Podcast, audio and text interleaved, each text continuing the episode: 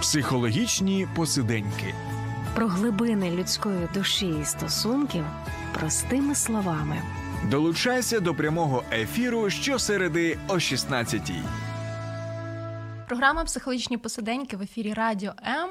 Говоримо сьогодні про стрес та вигорання з моїм колегою Олегом Новиком, психологом, супервізором та ємдяр-терапевтом. Вітаю, Олег. Вітаю. А тема про стрес і вигорання вона була актуальною. Останні роки е, ще до повномасштабного вторгнення в зв'язку з пандемією. Ми знаємо, що всі пішли на карантин, працювали в ізоляції в такій, і тоді дуже багато про це говорили. Сьогоднішня ситуація, на мій погляд, вона в рази складніша, стрес набагато, звісно, вищий. І ось ця втома від війни, і паралельно треба робити ті справи, які завжди людина робить, та, і з роботою пов'язані, якісь обов'язки сімейні. І це все впливає на психоемоційний стан і кожної окремої людини, і родини, і колективу робочого, і в цілому. Якщо говорити про контекст е, суспільства, mm давай поговоримо про те, як е, е, як ми можемо поратись з цим постійним стресом і знаходити баланс між роботою і особистим життям. Це дуже широке питання, дуже хороше питання, своєчасне. Будемо тепер звужувати вже більш короткими питаннями. З такого загального почнемо. Як відрізнити постійний стрес чи хронічний стрес від уже синдрому вигорання? Е, можна сказати про те, що хронічний стрес, чи ну, стрес взагалі, е, якщо говорити про втому, власне, і таку хронічну втому, людина е, може переживати ті ж самі симптоми за великим рахунком, що і симптоми вигорання.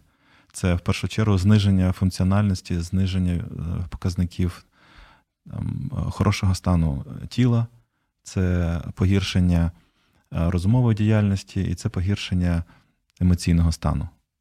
І вигорання характеризується тим, що коли людина вже знаходиться в стані вигорання, то період відновлення її може тривати місяцями, а то і роки. Бо це вже така серйозна перебудова всього організму, оцей стан, ну, змінений стан. А якщо людина просто ну, втомлена і може такий тривалий час втомлена, насправді вона може мати всі ці показники: погіршення фізичного самопочуття, е, пригнічення, там, роздратування, небажання там щось робити, погіршення пізнавальних процесів, але достатньо буде ну, для кожної людини відносно короткого часу. Це залежить від уже там. Самої людини і від умов, в яких вона знаходиться, але це може бути там ну, кілька днів або кілька тижнів, і людина відновлюється. При вигоранні такого немає при вигоранні йде більш така глибинна перебудова всіх систем організму, людина так швидко не відновлюється. І ще там такий з'являється симптом, коли людина досить так може цинічно ставитись до до якоїсь своєї роботи, до колег, знецінювати, ображати. Така ще агресивна десь поведінка може бути, яка є для цієї неусвідом. Не для людини для цієї може бути достатньо mm-hmm. такою неусвідомленою, так? Ну так, тому що в людини немає сил на забезпечення свого нормального функціонування. І коли середовище до нього продовжує пред'являти високі вимоги, то вона відчуває, що вона не справляється. І фактично, це мені якийсь час здавалося, е, що це і я переживав якийсь час е, ну, таку втому. Що коли мені треба було робити, і в мене виникла думка, я не справляюсь, я не можу. А середовище ну, тисне, і я розумію, що я, я маю то робити. І тоді ну, спочатку виникає розрартування і і, ну, і, пошук варіантів, як як тут е, знайти вихід в цій ситуації. І дехто тоді посилює е, викачку своїх резервів, не змінюючи нічого, не змінюючи ніяких обставин, не змінюючи ставлення до роботи, не змінюючи рівень навантаження він посилює якість своєї роботи, ну, посилює свою енергетику за, за рахунок викачування власних ресурсів. І тоді у нього процес е, вигорання чи процес ну, втому він наростає набагато швидше. Можна сказати так метафорично, що він продовжує саджати свою батарейку, але так. вона не заряджається в цей час, не поповнюється запас енергії, але вони зменшуються. Для всіх потрібен баланс між тим, як ми віддаємо енергію, і між тим, як ми самі для себе є такими менеджерами по по відновленню, як ми самі собою керуємо фактично. І це потрібно для будь-кого, для людей будь-якої професії, і цивільних зараз, і військових. Е, це це питання того, як як е, ми і наскільки це можливо, організуємо оце питання балансу між тим, скільки ми витрачаємо і де ми відновлюємося. Якраз моє питання було наступне щодо професії. Ти вже згадав про про те, як ти проживав цей е, період. Далі трохи детальні, детальніше розпитаю. А у психологів є таке е, поняття, як втома від від співчуття та, в роботі психолога, коли багато емпатії фахівець проявляє, багато вникає в проблеми в особистісній людини, в її внутрішній світ. І ось це настає відчуття втома від співчуття, і так. там уже не за горами вигорання. Це і... один із е, чинників того, як е, людина е, переживає ну, погіршення свого стану. Один із чинників, крім вигорання, є от втома від співчуття. А люди, яких професій ще як ти даєш, відносяться до групи ризику щодо вигорання? Думаю, що в першу чергу це люди таких допомагаючих професій, коли вони стикаються із із людським болем або з якоюсь втратою. І ця сама ситуація потребує або якби вимагає включення для того, щоб зменшити біль, які люди бачать навколо себе. Це в першу чергу люди допомагаючих професій. І ну, взагалі, це ну, тобто люди, які спілкуються з людьми які знаходяться десь в нестачі. Це лікарі, це це психологи ті ж самі, це волонтери, чому вони і включаються в цю роботу. І, і до речі, одна із, один із чинників, я думаю, який не відноситься саме до. Е, до питання професії, тому що от в першу чергу, якщо так прямо вам відповісти, це люди, які спілкуються з людьми коли вони бачать біль. uh І це тоді так в першу чергу. Але якщо ширше взяти, то е, потенційно всі люди е, мають ризик і втомлюватися хронічно, і, і, і мати оці симптоми вигорання. І якщо так подивитися більш широко на це, з чим я зустрічався в своїй роботі, коли люди Е, скажімо, різних професій, але вони для себе самі облаштовують такий режим роботи, в якому у них навантаження більше, ніж вони відпочивають. І я тоді це інтерпретую, і частина моєї роботи в тому, щоб е, помітити те, як людина сама організує свій режим роботи, що вона сама з собою робить. От якщо розглядати е, цей внутрішній менеджмент з такою ну, з такою теорією внутрішньої структури особистості, яка має певні ну, такі системи поглядів на себе. То тут можна сказати, що е, вищий ризик вигорання або втоми мають люди, у яких дуже або надмірно розвинена критична частина. Така вимоглива частина, mm-hmm. яка говорить, що що би ти не зробила чи не зробив, того буде мало. Недостатньо тому що цього добре. недостатньо добре. Перфекціонізм, ідеалізація, так? Це це в принципі характерно і для країни не в війні, а для нашої країни зараз, коли ми бачимо стільки всього потрібно навколо іншим людям, наприклад, ну і нам самим, то оця ось вимоглива частка, вона ще більше піднімає ставки, вона ще більше піднімає планку, і вона може так, ну, оцей внутрішній голос говорить, наприклад, як ти можеш собі це дозволяти, якщо в цей час у когось там так-то. Угу. І тоді людина починає від себе. Е, забирати час, кошти, там, е, допомогу комусь, порушуючи тим самим баланс відновлення. Угу. І і так згодна з тим, що е, дуже мало такого можна так назвати самосхвалення, да? коли самопідтримки і mm дуже висока планка щодо того, так. чого я маю досягнути. І щоб я не досягав, то там є наступна ціль, є наступна ціль, і завжди цього якби недостатньо того, що я роблю. Ну Це... тут питання ще і не. Не просто в підвищенні наступності цілі, а в тому, що деяка ціль може бути недосяжною зараз. Наприклад, угу близька людина або важливі для тебе люди, вони зараз е, ну, знаходяться в біді. Там хтось ну, там, хтось переїхав, хтось щось втратив, хтось втратив будівлю, хтось втратив частину тіла, хтось зараз на на нулі там десь ризикує своїм життям, і ти не можеш прямо так взяти і вирішити це питання. не можеш. Скільки би ти не зробив, воно не вирішиться. І, А а оця внутрішня вимогливість зменшити страждання близької і важливої для тебе людини є. І ти і виходить, що ти тоді маєш так ну, ніби заходити в ту ситуацію сам для того, щоб підтримати цю людину. А це означає, що ти позбуваєшся чогось такого, що тобі може давати можливість триматися на плаву.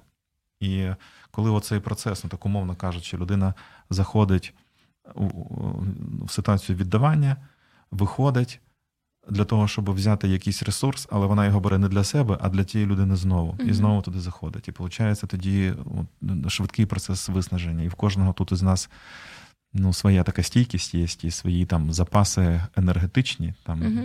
тіла, ну, енергетика клітин, тіла, там а, сила самопідтримки, якоїсь там система цінностей. Але люди, які вважають себе незамінними, люди, які вважають, що від них все залежить, і саме вони мають там зменшити біль або повернути там те, що неможливо повернути, тому що хтось близький знаходиться в стражданні якомусь. Вони беруть на себе невиконувані, в принципі, зобов'язання в даних умовах або взагалі.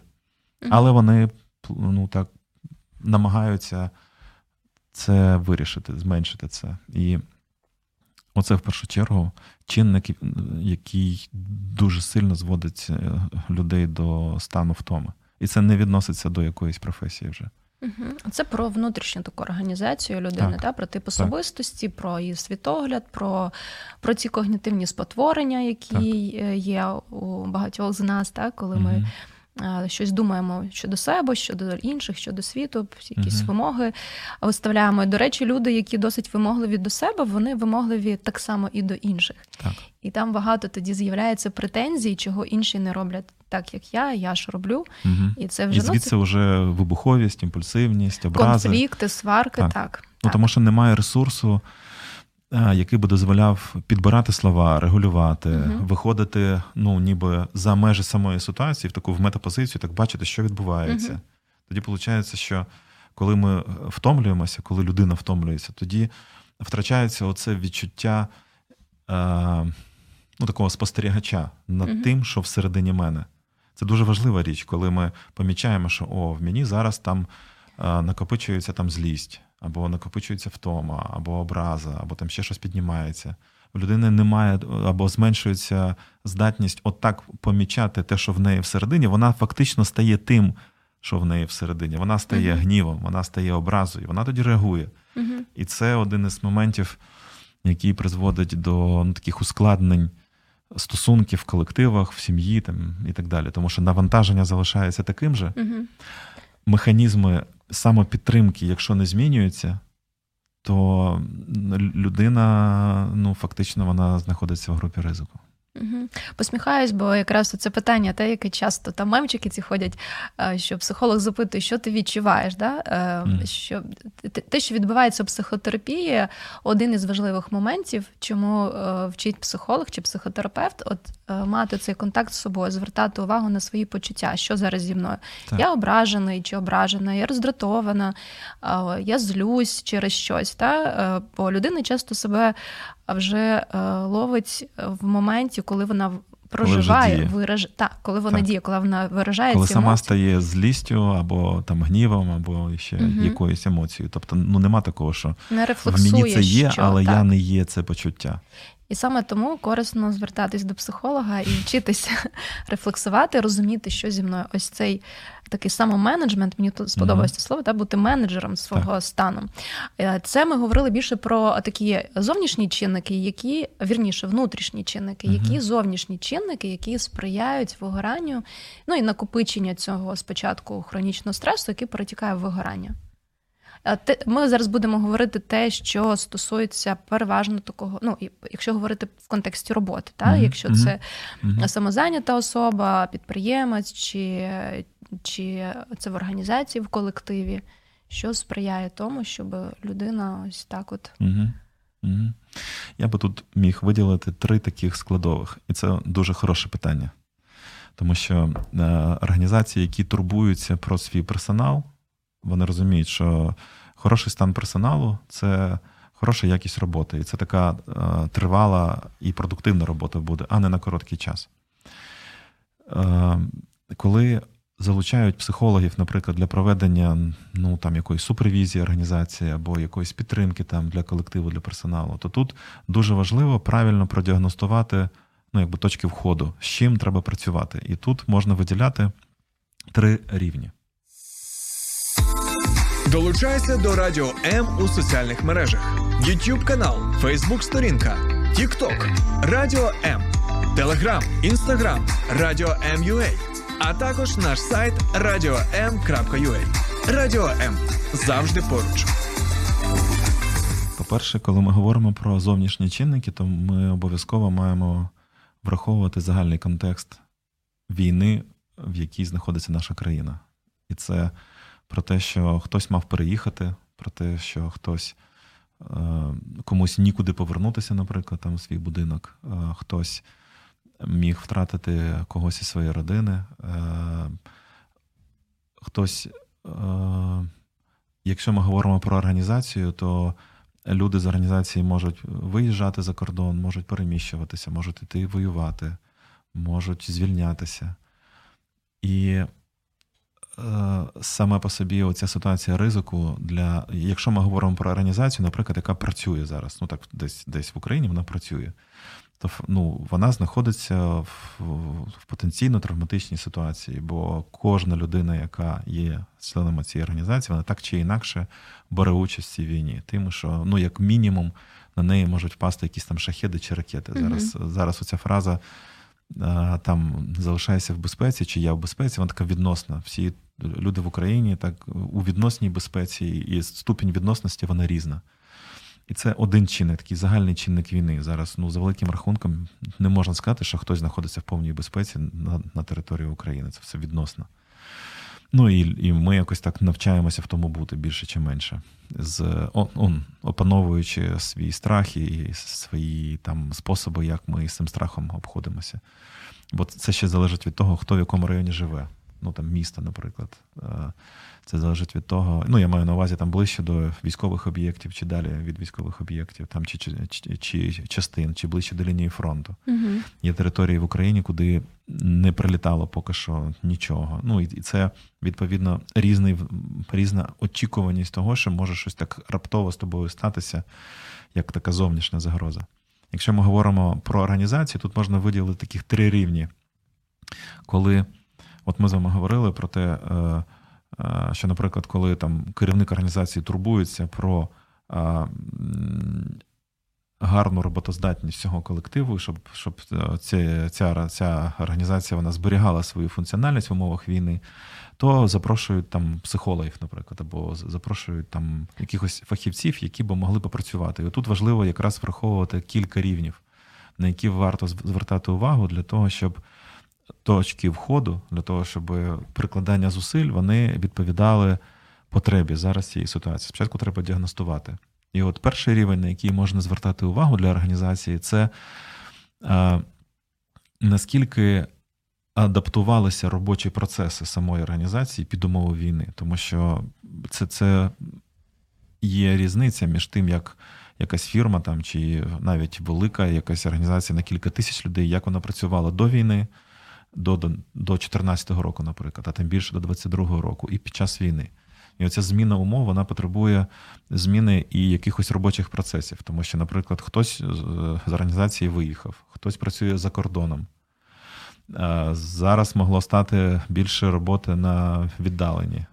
Це означає, що люди менше збираються разом, менше Е, ну, власне, розмов, спілкуються, менше розмов. Ну, це вже це, це ще один рівень. А а от е, суто такий рівень робочих протоколів, із-за того, що люди змінюються, із-за того, що дехто має на себе брати подвійні обов'язки, які для нього раніше були невластиві. Ну, тому що, наприклад, ну, вакантне місце, а хтось має то робити. Ем, дехто набирає собі кілька робіт для того, щоб справитися зараз в цих умовах. І це неминуче вимагає того, щоб зберігати звичні стандарти, які були до війни, але враховувати всі оці умови і, і ризиків, і втрат.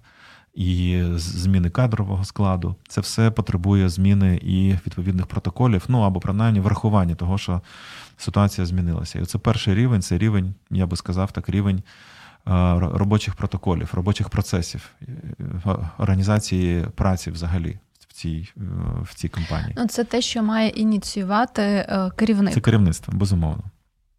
Це керівництво, це порозуміння керівниками того, що в нових умовах вони ну, вони мають якось змінювати тоді, відповідно адаптуватись. Да. Ну, Тому що якщо раніше працювало там, умовно кажучи, там 100 чоловік, а зараз 60, а показники мають бути ті самі, то це зрозуміло, що тут треба якось вводити якісь зміни і там зменшу, або зменшувати рівень вимог, або зменшувати там.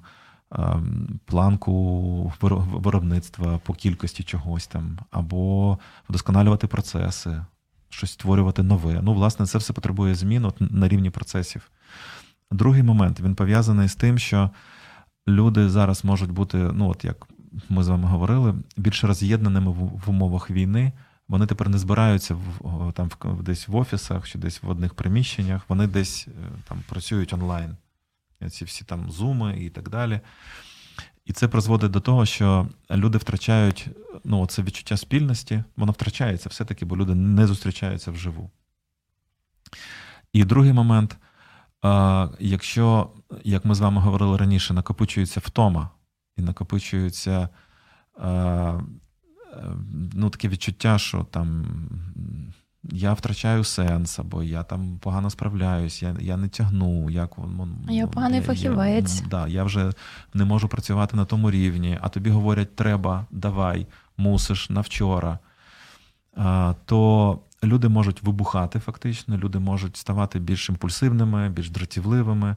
І це призводить до порушення стосунків. Власне, це, це така конфліктність, яка на цьому другому етапі, чи на другому рівні, вірніше, можна звертати увагу на такий феномен, який е, відбувається в, в робочих колективах, це вони мають перебудувати чи так само заново будувати е, е, культуру організації. Як ми спілкуємося, як ми підтримуємо один одного, як ми як ми організуємо оці оці способи зниження напруження в організації, яка одночасно показує нам свою єдність. І от в цьому сенсі Може, попереджаючи ваше запитання, так, що так, можна уже зробити? три попе... ви передали три питання, ви наступні, але нормально. Тут, так. Тут, тут саме воно доречно буде, от mm-hmm. з, з мого досвіду, там, де є внутрішні чати в організаціях, там е, рівень напруження, колектив знімає через через ну от щось на когось там накатило, він щось написав, у когось є час, відповів. І той, хто написав, він відчуває присутність когось, хто цього mm-hmm. підтримує, хтось каже, Що ну так, ну так. Да.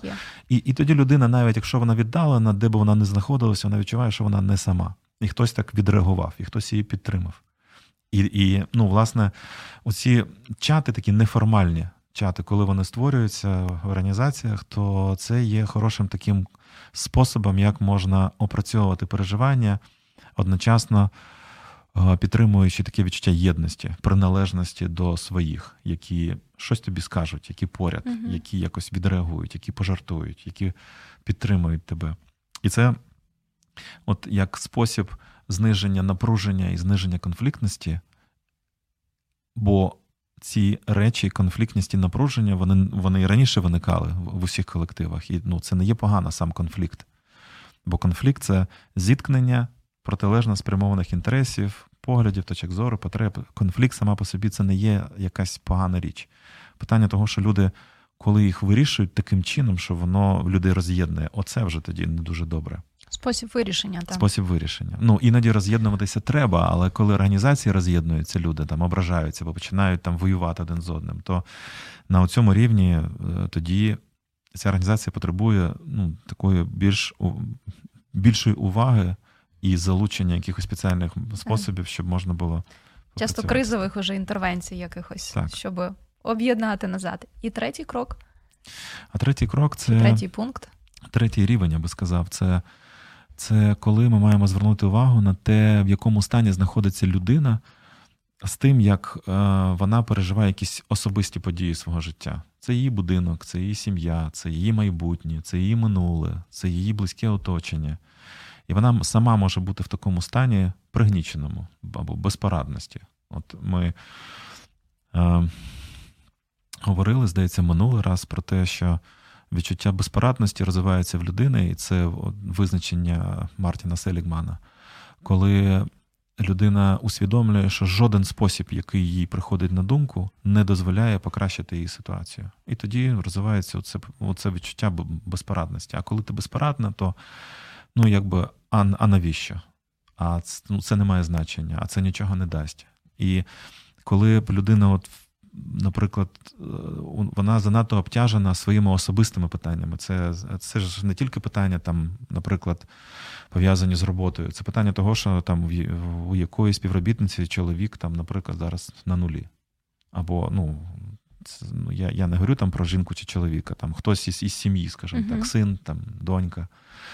Або вони переїхали в інше місто. Або вони переїхали в інше місто, вона працює віддалено, у неї двоє дітей, вони можуть хворіти, вони можуть мати якісь там іще питання. Вона має собі давати раду, дітям давати раду на нових умовах забезпечувати побут з чоловіком іще тримати зв'язок. І це таке обтяження. Ну воно доволі велике. І ці ця робота ну жінок, якщо ми говоримо зараз про жінок, вона мені здається, що так мало помічена, бо насправді це велике навантаження, і це та роль, яка потребує такої гідної оцінки зараз також. І от коли співробітниця, наприклад, от вона в такому стані знаходиться, і зараз ми не говоримо, що вона справляється чи не справляється з роботою. Це на неї тисне, як це все повирішувати, як це все встигнути, крім того, що і, і і, вона і для себе особисто чогось потребує, а на себе немає часу, бо вона має справлятися з усім, що навколо. То тоді, от на цьому рівні, якраз і потрібні психологи для того, щоб надати необхідну підтримку, наприклад, от їй, для того, щоб допомогти їй там справитися з її особистими питаннями. Але частину підтримки точно може давати робочий колектив через визнання, через е, е, відчуття приналежності, через взаємну підтримку. І легше їй буде справлятися із із ну, цій людині маю на увазі в даному випадку, із якимись робочими питаннями, із своїми питаннями, якщо робочі питання будуть краще адаптовані під умови війни. Тобто це така системна робота, такий системний погляд, який, який припускає, що те, що ми спочатку маємо так добре діагностувати. Де краще прикладати зусилля на рівні процесів організації, на рівні комунікації, чи на рівні такої точкової індивідуальної допомоги комусь. Да, бо, контакту. Бо я, наприклад, ну не буду готовий там з колегою говорити про свої особисті переживання, чи там ну там з керівником, але з психологом я можу. І це той вид допомоги, який зараз дійсно людина потребує, крім того, що може бути на інших рівнях. І mm-hmm. і, і виходить те, що щоб організація добре працювала, е, ну треба подивитися, де в першу чергу треба прикладати зусилля. Якщо, е, якщо наприклад, люди е, зараз знаходяться в напруженому стані і там починають там десь сваритися чи чи там конфліктувати, і це роз'єднує людей, то треба тоді якісь вливання там робити, якісь там підтримуючі заходи на, на об'єднання на організацію. А може, то просто треба краще налагодити робочі процеси, і тоді менше буде конфліктів. Або краще зробити таку точку входу, тоді попрацювати персонально з, з якимось колективом, бо там процеси і там комунікація добра. Просто у людей особисті речі такі, що вони там в колектив ну, не будуть виносити, але вони потребують підтримки. І це, до речі, дійсно е, може виявити так, розпізнати і скласти такий план допомоги цій організації фахівець, який в цій темі. Так є, ну скажімо, цим словом популярним експертом, та чи спеціалізується на ці теми. Ну, тобто так психолог, це який е, ось цих в організаційних е, це питання організаційної розуміється. психології. Так, це це питання суперві, супервізії організації. Це такий окремий напрямок роботи. Який зараз е, організаціям, які турбуються про збереження якості своєї роботи і і турботи про своїх співробітників, от, от, от ці оці різні рівні, я думаю, що вони б добре якби бралися до уваги. Це uh так. Ну і, і в, і в цілому, коли це є, це є моментом попередження вигорання. А ми зараз про це поговоримо далі детальніше. Вже після короткої паузи залишайтесь з нами. Долучайся до Радіо М у соціальних мережах: YouTube канал, Facebook сторінка, TikTok, Радіо М. Телеграм, Інстаграм, Радіо М.Ю.А. а також наш сайт radio.m.ua. Радіо М завжди поруч. Програма Психологічні посиденьки. Ми говоримо сьогодні про стрес та вигорання, про те, як впоратися з постійним стресом і знайти баланс між роботою і особистим життям.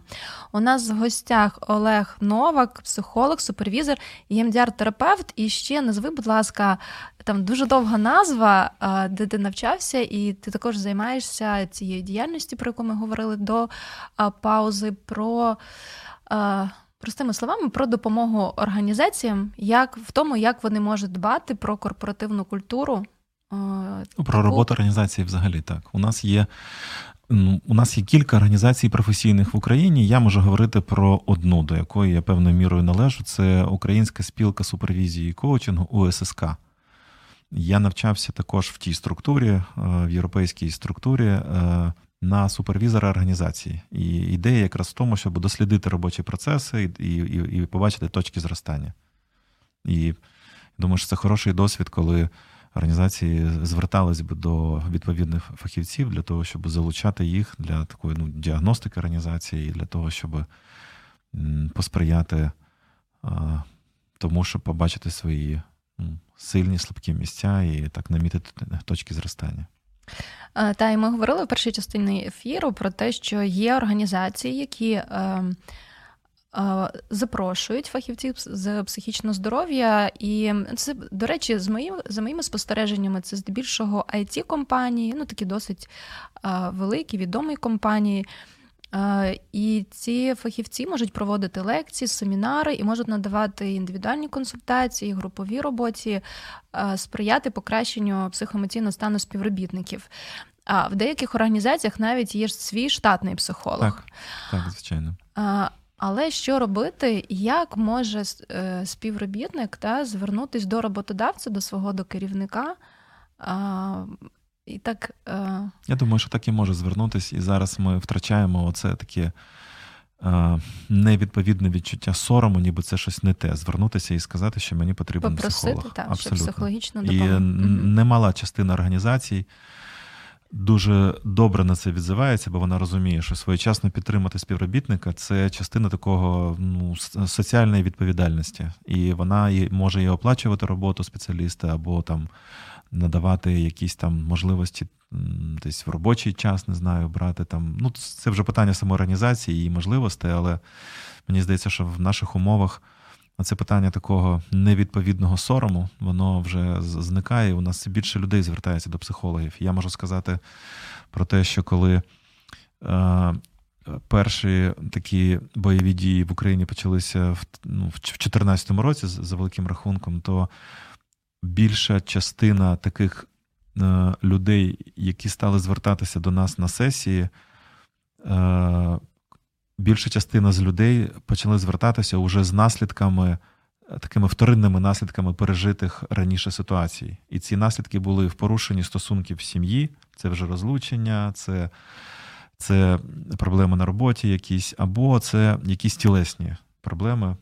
Люди так соматизують, фактично. Так. Ну, угу. Тобто, це вже починає там через якісь е, тілесні проблеми виходити фактично оцей стрес. І люди тоді вже розуміють, що вони там ну, не хотіли би щось там вирізати, грубо кажучи, як частину органу якогось, який болить. Або там все життя приймати якісь там пігулки. І тоді вони приймають рішення подивитися, чи може буде ця ситуація вирішена через там психотерапію. І ну, дійсно в частині випадків може, коли там вони знаходять відповідно е, фахівця, і там тоді встановлюється зв'язок між сьогоднішнім симптомом, тілесним там чи якимось там стосунковим, і з тією ситуацією, яка тоді ну, так дисфункційно була пережита, ну недобре пережита, і тепер вона вливається в тому. І тепер це питання не не в тому, щоб контролювати сьогоднішній симптом або сьогоднішній спосіб, як людина справляється з раніше пережитим стресом. Наприклад, там хтось починає там забагато їсти, а хтось починає там забагато вживати алкоголю, а хтось там курить, а хтось там, ну. Ще якісь там способи, які можуть бути дуже ризикованими, за які плата є, власне, висока. Uh-huh. То це не питання контролю тільки цього. Бо є методи там психотерапії, які займаються, ну, або які фокус роблять на питанні контролі поведінки сьогоднішньої. І, і е, також можна поряд із цим, я би так сказав, звичайно, не критикуючи і не відмовляючись від цього, поряд із цим можна дивитися на те, що е, якщо повернутися в в нульову о, ситуацію, коли людина пережила щось таке важке для себе, що не змогла добре прожити це, що виявилося потім в цих симптомах. Це, по суті, плата за такий спосіб переживання цього. Ем, ну, якоїсь ситуації, то якщо повернутися з психологом і добре опрацювати це, і це можливо, то тоді цей, цей сьогоднішній тоді симптом він зменшується. І це хороший показник. Я от один момент ще хотів зазначити, Ір. Щодо супервізії, щодо супервізії від е, цієї української спілки супервізії коучингу. Ну, саме про неї скажу, бо я її знаю найбільше, я сам в тій системі навчався. Ем, супервізія це не є там лекції чи семінари, чи ще якісь такі традиційні способи, е, типу тренінгів. Там.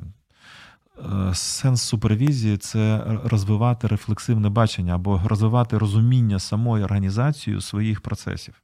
Тут оця хороша така ідея в тому, що е, клієнт приходить до психолога, і задача психолога як можна швидше його позбутися. Тобто, ну, зробити так, щоб людина якомога швидше відновила свою стійкість, Тримала самостійність, навички. Е, здатність справлятися із сьогоднішніми якимись ситуаціями, з, з розумінням того, як і в майбутньому справлятися. Тобто ідея в тому, щоб якомога швидше відновити або десь так ну, додати, може, якийсь ресурс, і щоб mm-hmm. людина якнайшвидше пішла. Оце хороший спеціаліст. Значить. І така mm-hmm. сама роль і. В супервізора його завдання не навчити, бо ти не навчиш на все життя якимось технікам чи якимось практикам, а сформувати здатність вчитися організації самі, або так запустити оцей, або підтримати оцей процес. Угу.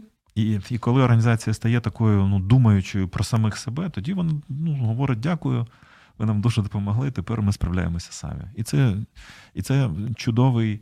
Е, результат роботи супервізора, коли організація не звертається кожного разу, як трапляється нова ситуація, бо вона вміє аналізувати тепер свої там сильні слабкі місця і знаходити виходи. І я думаю, що ну, це звучить достатньо добре. Що організації в цьому, які люди зацікавлені, щоб не бути на гачку. Так, і це це таке як е, відчуття, що навчились самі ходити, та можемо самі справлятися вже так, так. дали якісь опори. А ось ці симптоми, які е, людина може собі помітити. Е, і щоб звернутися до за психологічною допомогою, які це можуть, які такі маркери та можуть бути для людини, щоб вона підійшла до керівника, і що вона мала би сказати, як би це могло виглядати, якби теоретично було ем, ну, mm-hmm. було mm-hmm. доречно та в, в компанії впровадити ось таку турботу про співробітників, проявляти і соціальну відповідальність, то що ти говорив, але ж це напряму залежить і від ефективності. Результатів і від від ну, на те ем, впливає на те, наскільки людина віддається, вкладається, і який результат має організація. Тут так. На що звертати увагу, так? Угу. Тут я можу і себе також в приклад приводити, бо те, що зі мною, те і з частиною людей, з якими я спілкуюсь, когось більше, в когось менше. Це е, накопичення втоми, яке проявляється в тому, що людина там зранку прокидається, наприклад, і вона починає думати, що сьогодні буде великий день, і в тому дні немає натхнення, в тому дні немає такого драйву, в тому дні є якась робота, яку я маю робити, і там ну немає такої життєвої енергії. Типу, якийсь тягар замість це, драйву. Це це ж якась якась така важка робота, яку я мушу виконати на своїй відповідальності. І я її можу виконати. Ну я не про себе зараз говорю, хоча я намагаюся добре це зробити. Але ну, людина намагається її добре виконати, але там немає вже відчуття життя, фактично, або воно знижується. Тобто, фактично, ми говоримо про зниження такої радості життя. Це в плані емоційному. Це це така втома, коли людина швидше втомлюється, коли е, раніше хтось міг тримати в голові тексти, хтось міг швидко виконати певний об'єм роботи, умовно кажучи, за дві години, а тепер на то треба 6 годин.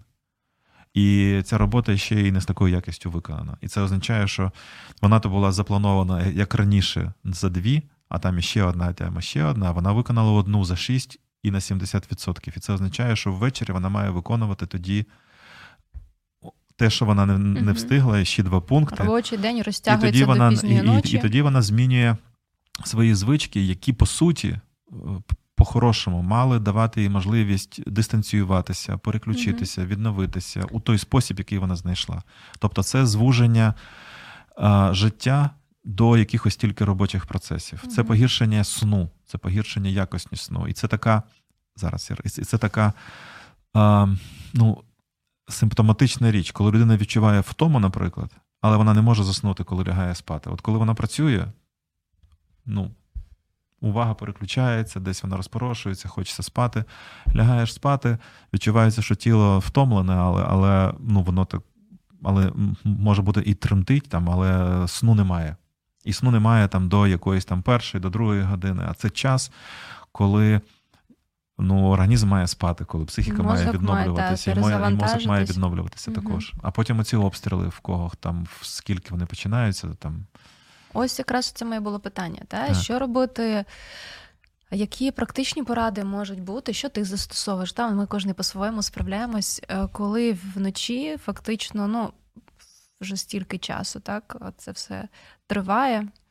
Е, Коли перерваний сон через нічні тривоги, через обстріли, да, в когось зрозуміло, що в кожному регіоні, так як ми вже зазначали, так, хтось ближче до, до об'єктів, куди е, мітять Мгм. наші вороги, Мгм. хтось більш віддалено, але постійно всі ці шахеди пролітають і десь ПВО, з- е, е, ППО збиває. Як, як взагалі от собі ем, влаштувати ось цей, так попіклувати, скажімо, про режим сну, щоб не прокидатися зранку таким розбитим, втомленим. Ну, Ну, якщо це ми вже не говоримо, коли Мгм. вигорання і людина Мгм. само собою Мгм. так прокидається. Але взагалі, якщо ось цей момент про гігієну сну. Що можна робити? Раніше лягати спати, не Так. Спати в день. Ну, спати в день я не знаю, в кого це вдається, в кого такий Так режим отож. роботи, хто такий щасливий. Так отож. Ну, але спати в день, якщо в кого є можливість.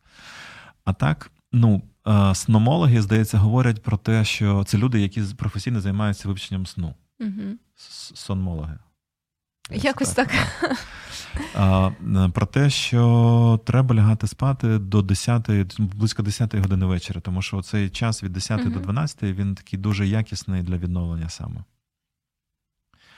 Сомнологи, ну так вони називаються. А, другий момент. Якщо ми ну там якийсь час, от в травні в Києві, я можу так за Київ, наприклад, говорити, Був жахливий. був Травень в ну, Києві такий, був да, жахливий. такий непростий. І стабільно десь в 3.50 то починалося, і потім хто як засипав уже, і воно так із, із ночі в ніч можна було говорити про те, що люди не відновлювалися. І люди спали набагато гірше, коли ти лягаєш спати і думаєш, що сьогодні знову буде, і ти Мгм. починаєш себе накручувати.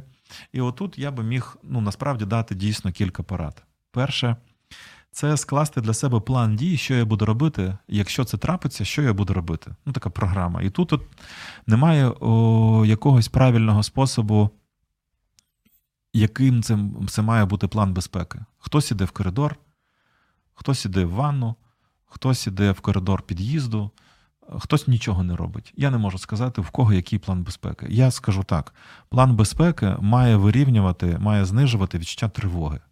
От в кого він вирівнює, ото значить, Значить, хо- хороший план безпеки. Єдине, що треба собі аргументувати, чому саме е, ну, я маю робити оцей план безпеки, в чому тут ризик, щоб ці рішення, яким має бути оці дії по забезпеченню свого життя і здоров'я, наскільки вони логічні, щоб ці дії не були створені в ситуації тривоги.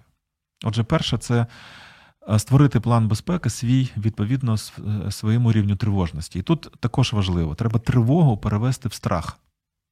Тому що тривога це, це таке почуття, яке не має ну, ніби точки прикладання. Всередині якось відчуваю себе тривожно, і, і, і, і воно постійно знаходиться, воно так під'їдає життєву енергію, фактично. І от хороший спосіб це запитати себе, чого конкретно я боюся. І коли з'являється ну, якась, якесь уявлення, що от цього я конкретно боюся. Що найгірше як- може як статися? Ну, от, ну, що може статися? Да. Я би не говорив найгірше, але так, що- що може статися, і це важливо відповідно тих фактів, які я знаю, а не моїх фантазій. тих фактів. Де я знаходжусь, яка ймовірність? Я реально говорю, що треба ну, от, враховувати, зважувати імовірності а не говорити, що все страшне, що в світі може бути, воно трапиться зі мною. Бо так себе можна розхитати дуже сильно. Ми ну, людина взагалі спати перестане і буде тільки під препаратами спати. Але ж вона буде думати, що я приймаю препарати, але ж я засну, але тоді всі страхи світу зі мною трапляться, і тоді ж оці препарати не ну, не будуть діяти, бо е, інстинкт самозбереження не даватиме заснути, і вона вимушено буде збільшувати дозу. І це таке, як машина давить одночасно на гази на тормоз. Це не дуже добра ситуація. Тому план безпеки має враховувати зважені факти. От я от цього конкретно боюся. Оце така статистика цього, оце такі ймовірності цього. І щоб зменшити тоді ймовірність там якоїсь небезпеки для себе, я тоді відповідно цих зважених фактів роблю там. Іду в коридор, там там стелю і отак. Або не йду, тому що в мене того ніколи не було. І ризики мінімальні тоді. Ну, от кожен для себе це робить. Це у кожного своя відповідальність. І оцей другий момент тут це те, щоб не не розхитувати себе оцими страхами.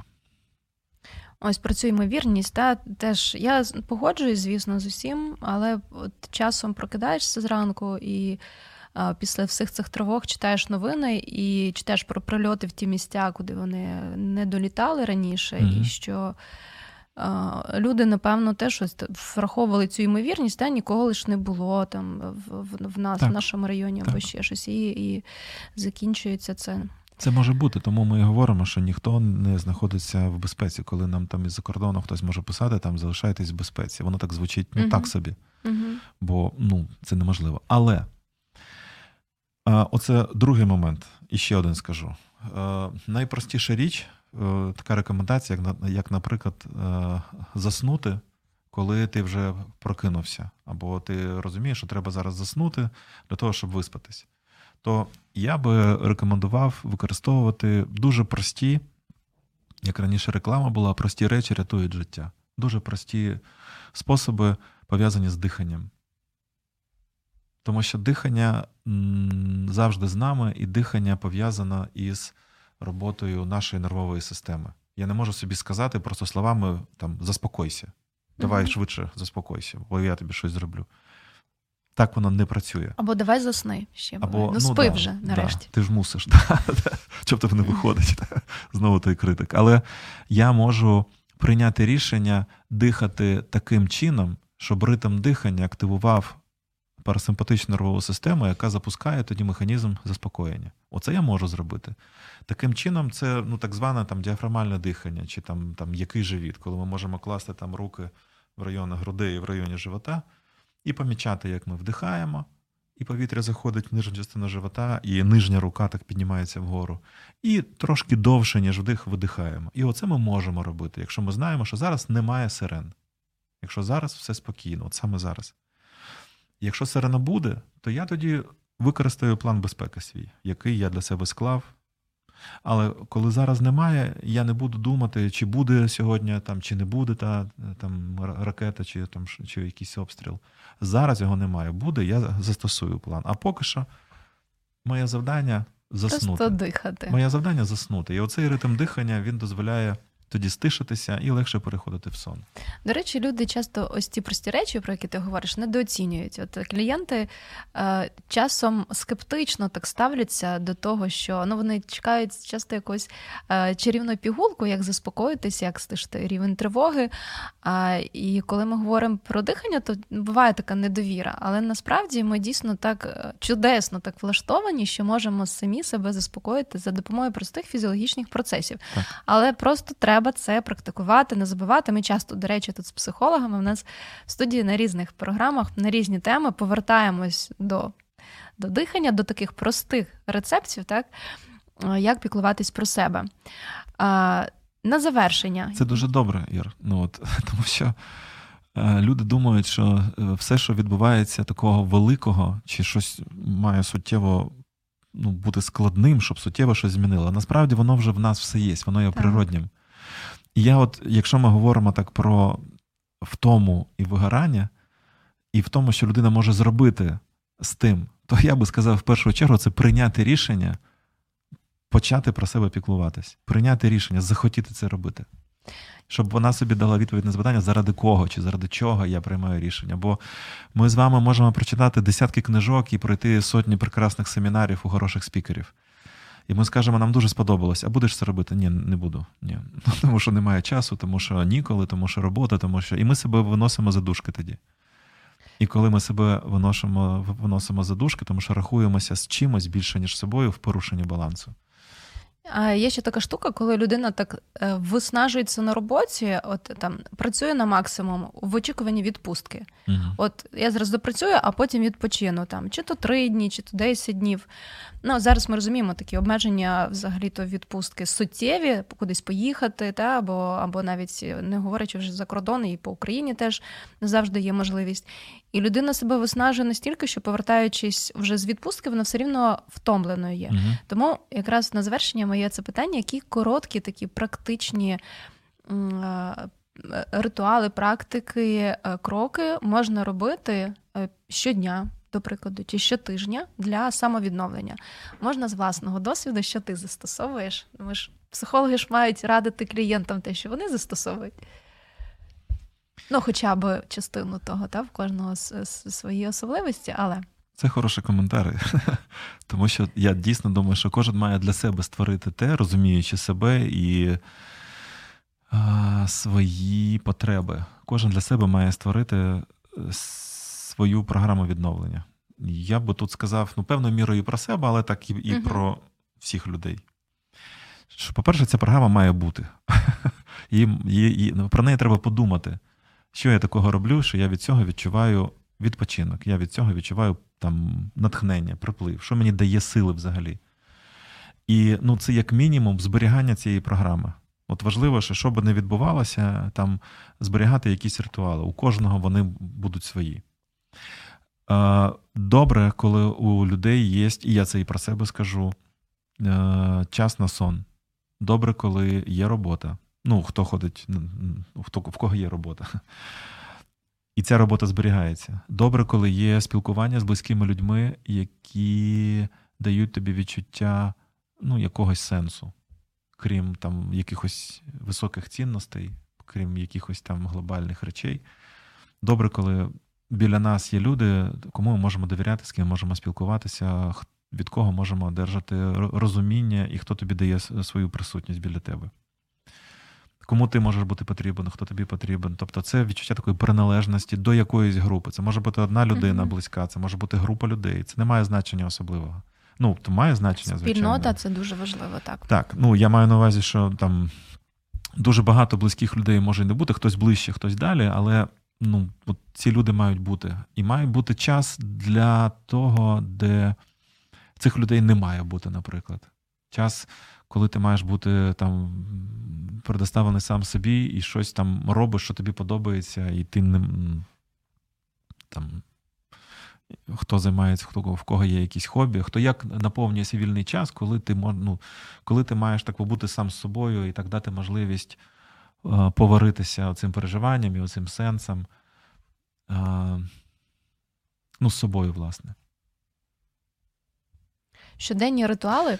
Е, Щоденні які ритуали. які мають ну, щотижневі, назвемо так. також, та, може щомісяця щось має бути, що поповнює наш ресурс, і це бажано взагалі-то планувати вносити не раз в місяць. Не, не раз Це в місяць, має бути точно. кожен день потрошку, для Кожен... того, щоб ну, так. ну так, для того, щоб це кожен день давало підтримку, а не ну, у кожного знову ж таки свій е, е, ритм, може комусь простіше так виснажитися, щоб потім відновитися, але це поганий спосіб, тому що в нинішніх умовах ми не можемо іноді так надовго е, планувати. Людина виснажиться, а часу у того відпочинку вже нема, бо там щось змінилось. Так. Тому це набагато продуктивніше і така ну, добре вкладення в себе на перспективу, щоб так втримуватися кожен день для себе щось робити.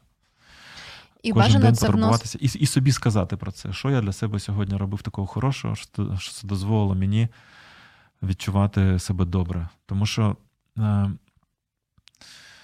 може, це надзвичайно важливо, якраз, особливо людям в війні, бачити щось яскраве і хороше, дивлячись на все те, що навколо нас є, щоб не звужувати свідомість, що, що, що тільки про це, тільки про там втрати, чи біль, чи корупцію чи зраду. Бо коли ми тільки цим наповнюємося, ми втрачаємо заради чого це все. То я думаю, що треба це все бачити.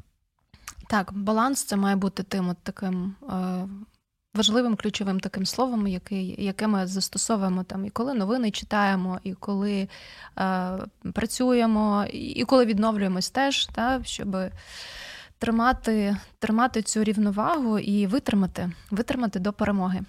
Так. Дякую тобі за цю розмову. Е, Я сподіваюся, що ми так наштовхнули наших глядачів, слухачів е, на те, щоб турбуватись про себе. І, друзі, це не про егоїзм, це про те, що е, щоб ми могли їхати, їхати довго, бути в ресурсі, допомагати іншим і зберегти, врешті-решт, своє психічне здоров'я в цих умовах, в яких ми є. Тому турбуйтесь про себе.